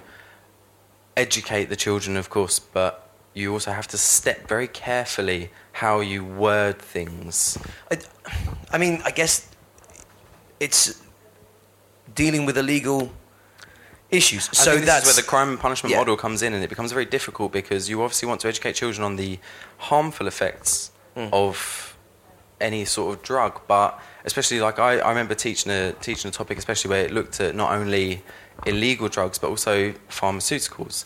So I had a very difficult time in trying to explain to children that there are pharmaceutical pharmaceutical drugs that are more than sort of available and ready to be used, but there are also illegal drugs. And then it, it, it was a really interesting discussion about, well, why are these ones illegal, why are these ones not? But it's a very difficult, it is a minefield to try and explain. So, especially for yourself, Chris, like doing stuff on CBBC, do you find that it's, would, there, would it be um, beneficial that there is some sort of opening up of the system that allows you to discuss drug use or drugs with children? Especially as, a, Yeah, as I- you've I- used yourself, so I thought your question was really interesting because you talked about about that personal anecdote yeah, side of things, whether it's you or a friend of yours or, or someone you know. I think the, I guess I- I would definitely favour. I would love it if we could make an episode of Operation Ouch that followed on from puberty. I'd Yeah. love to do death. I'd love to do cancer. Yeah. And I'd love to do drugs. yeah, And I think we would try and take this anthropological view from nowhere, Mm-hmm. where we try and put no emotional or moral loading on anything at all, and we Mm. try and just give the facts. But facts, anyone who, I don't know how many people here are scientists, but as a, as a scientist who tries to deal in facts, facts are extremely elusive and arguable.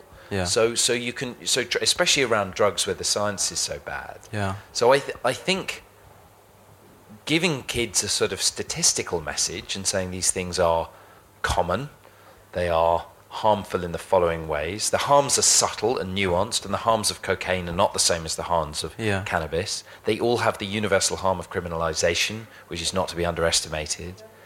I don't know. I, th- I think an approach of honesty and, and, and evidence and science is, is the way forward. I, I mean, I would just shy away from ever drawing on my own experiences because even you know talking, course, talking with Neil about about getting stoned. Yeah, that's that's yeah, the yeah, precise yeah, minefield yeah, that you, you yeah. step into when you Yeah. when you're educating children. I was only really able to do that poem once I'd left. exactly, and precisely. Even, it- you do. and you- even then, even though it's actually dealing with, there's no illegality within it Yeah. technically as such, but it's it's it's still very.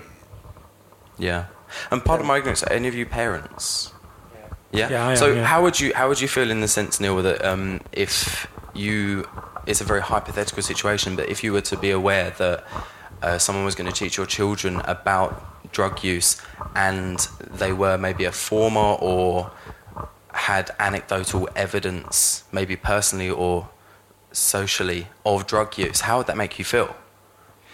Well, I was really keen to tell my kids about drugs as much as possible in terms of facts, really, really young. I suppose, but you're lucky enough to have been in the in the field. Yeah. So I yeah. mean, I'm talking. I know it's difficult maybe to. I mean, well, I, I was actually I went camping with some friends, Yeah. and I told my kids I can't remember how young they were, but they were really young, um, and um, my daughter told her friend who were camping about the opium wars Yeah. and uh, the impact of various opioids and, and the reasons behind it and everything. And uh, she got told the facts of life in return, which was made for an interesting, interesting evenings. Uh, yeah, it's quite amusing, really. That yeah, that perhaps I would be obsessed a little bit too much about the drugs education because she'd had that Yeah. first.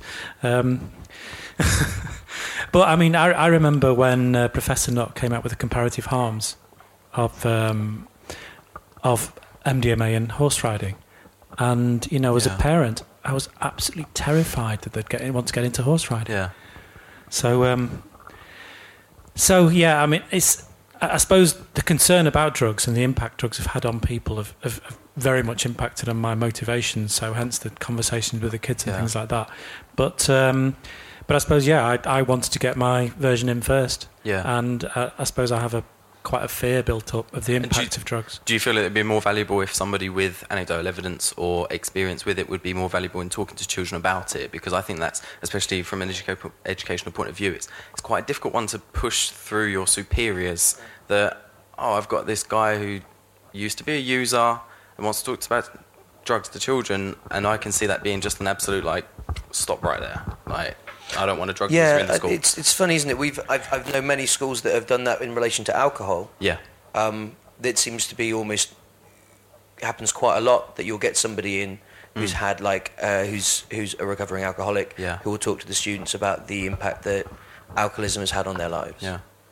Um, Because of the I don't know. There's no easy answers. The thing is, uh, you know, I it's this is honestly something that I don't think about a massive amount.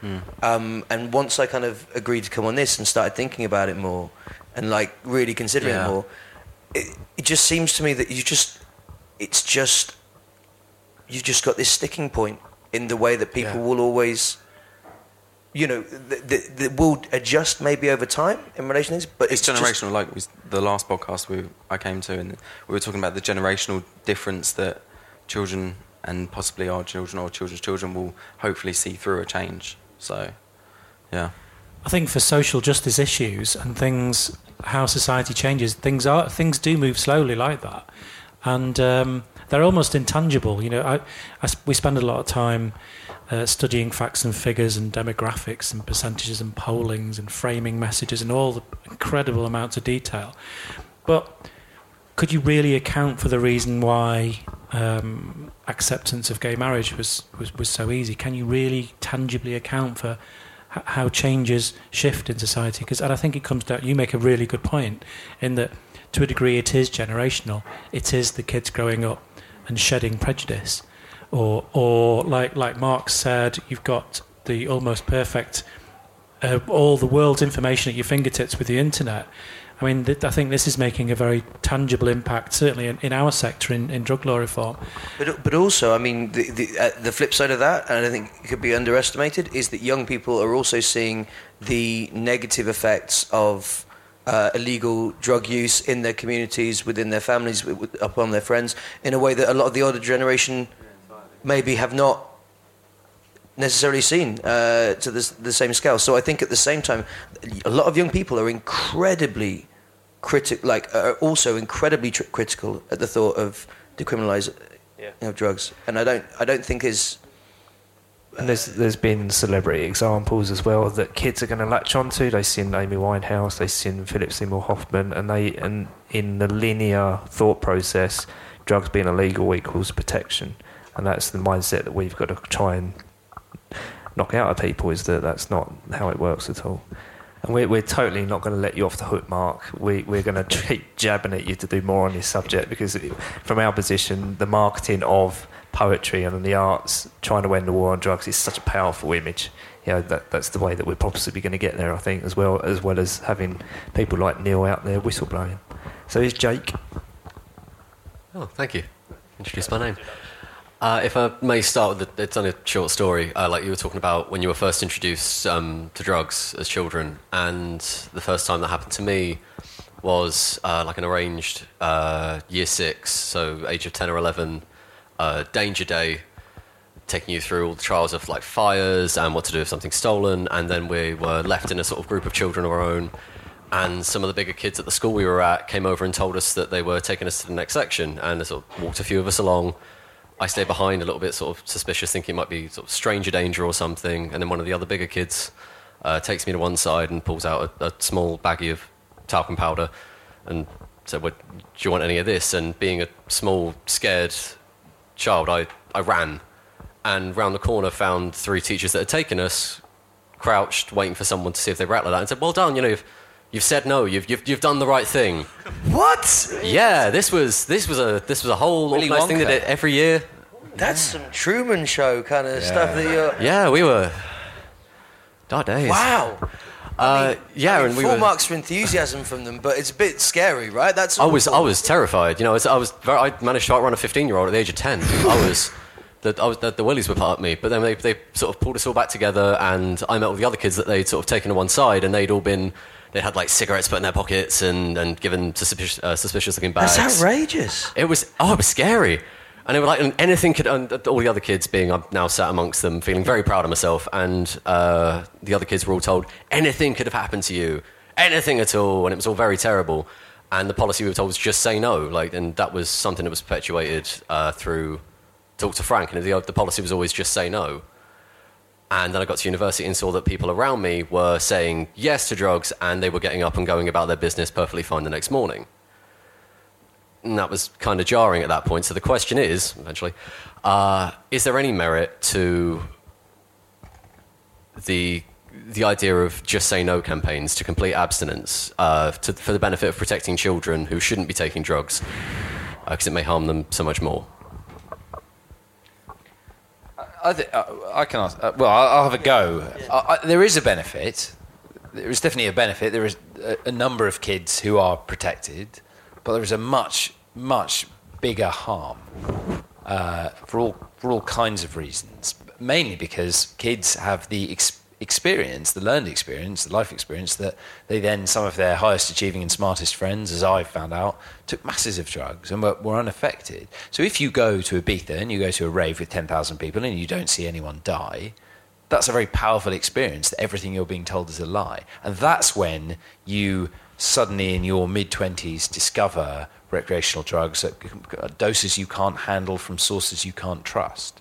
So I, I think you'll protect a small number of people for a short period of time and then you'll hurt a lot more people for a longer period of time. Added that that, yeah. I mean, added to that, you create a huge social stigma for anyone in the following years who does experiment with any kind of drug, which then means that their social options become very limited and actually become affected by drugs as well. So that, so that it, it, it, I mean, yeah, it, there's there's a lot of there's a lot of bad uh, bad things that are done by that. I mean, I remember the very first thing I saw, like the first my first awareness of drugs was was. I mean, it was nowhere near as traumatic as that. But I remember watching uh, Michael Jackson's Moonwalker when like the kids are about to be like captured by the drug dealers and they're of like mega awful and he turns into a spaceship and comes and rescues them. And there is something, certainly I think our generation, there was always this kind of like, kind of like sinister thing from the shadows about it. And, and And I don't think that that really sat true at all when we became teenagers. And it meant that we, I certainly would say that when we would start to dabble in stuff and do things, we just felt there was no point even remotely trying to talk to an adult about any aspect of it because what what was the point? We'd be better off talking to the guys a year above us. Do you know what I mean? Like that would that would that would be our best our best chance of finding out anything that felt honest because it felt like there was a huge concerted campaign from all relevant media that would essentially portray, you know, like anyone involved in drugs as being um, like borderline a monster, really. It's hard, hard to know what else you say though. So I'm trying. I'm sitting here going. So what would I say?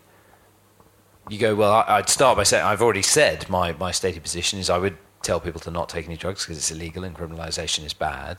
But then what do you add a little addendum going? But if you do, how do you ad- add that addendum in say either of our positions without sanctioning it or endorsing it in some way? that will become privately very complicated for us, legally complicated, professionally complicated. So you can see how all the forces drive individuals toward uh, uh, just say no is, the, is by a long way the easiest thing to say. Brilliant point. I can't add much to that other than, or if you, you it's possible, probable to consider that harm reduction advice saves lives. So uh, do we miss opportunities for giving good harm reduction advice, which at, which may at some point save someone's life? Because we know that that is one thing that you know that, that, reduces harms is the correct advice for such things. So, are we miss at the point of engaging with people? Are we missing an opportunity? I don't know. I don't know the answers in terms of how we educate, but it's just think, something to consider. Yeah. I think. I think there's. I mean, there's a huge benefit to explaining the the the negative effects and I think that's incredibly important. I don't think you need to balance that out by going, but you might have a really good time. I don't think you have to like say like some positive. I don't think you have to do anything like that. I think, but I think when you are literally saying, "Don't be informed," make a you know, it's just bad. It's just pure bad without any evidence, which I think is something that many people in this room probably. That's what we were, were really told, and I think there's still, there's still some of that that exists but it is better. But yeah, that sounds so. I'm so sorry you experienced that. I love that actually. I think it's really awesome.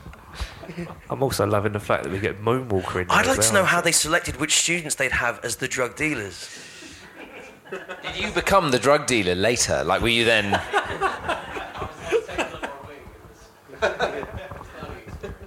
So let's wrap up then. One sentence from each one of us on where we think we can go. How do you predict the future panning out for drug education? Whatever you want to say. You start, Neil. Put you on the spot. Well, um, I think we're probably a long way from actually uh, discussing it with the right people in some in, with some common sense. I, I, do hope that we can get some honesty involved. I do hope that teachers can be empowered and confident to be able to um, discuss things without any kind of reprimand, and that there is some some kind of freedom to to, to speak honestly about it. But I'd, I'd emphasize, emphasize my earlier point that it's very, very difficult to educate about what we don't know about. Um, because if something isn't regulated, we don't know what the dose is, we don't know the effect. And so um, caution is obviously going to be part of what we say anyway, but honesty would be, would be really useful, I think. I'd say we should, alcohol and cigarettes have given us an amazing template for how to roll out dangerous, addictive substances well and badly. And my number one anxiety about reducing prohibitions is getting private interests involved. We see it with, uh, you know, I'm not a pharma conspiracist, but you don't have to be a conspiracist to see the egregious behavior of pharmaceutical industry.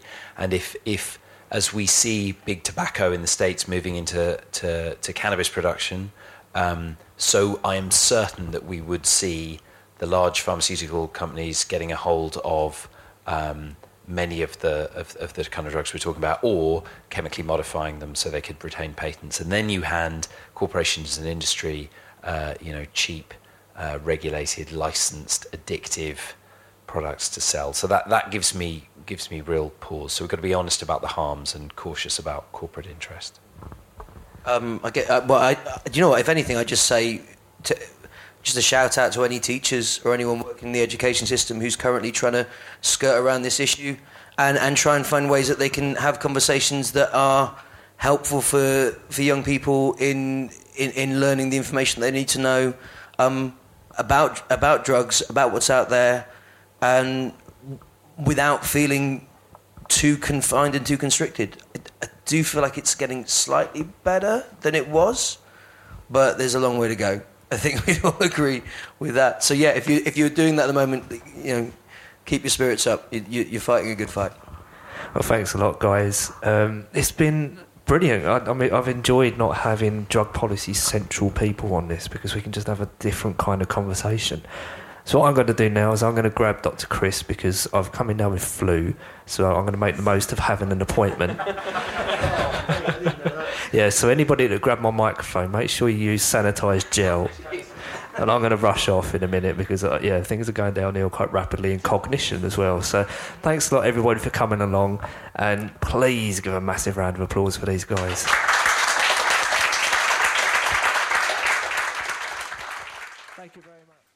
So thanks for listening to that one, guys. I hope you enjoyed it. Uh, I did, as I alluded to.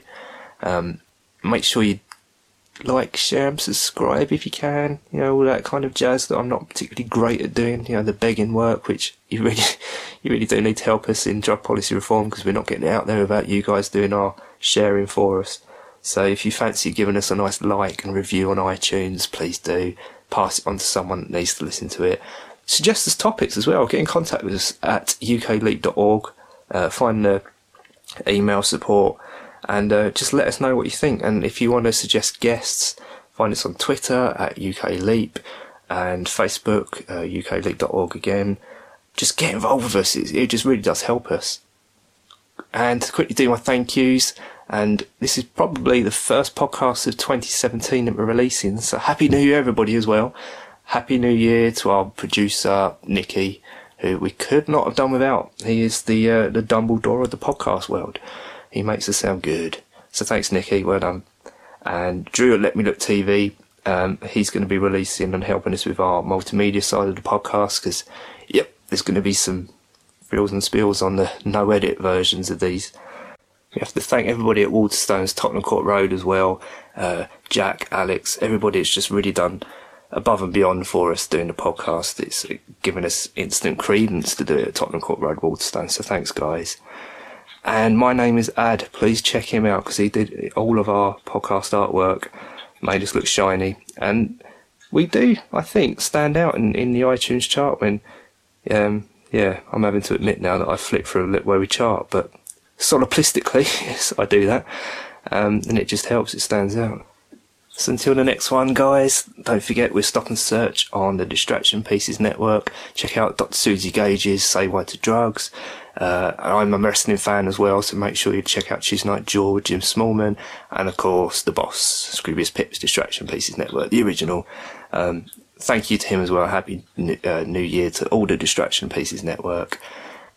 So I'll see you again next month, first of the month. This is our time slot with Stop and Search, brought to you by Acast on the Distraction Pieces Network. Bye. behind your barricades. Yeah, but how long can I stay behind your barricades? Where true values seldom stray.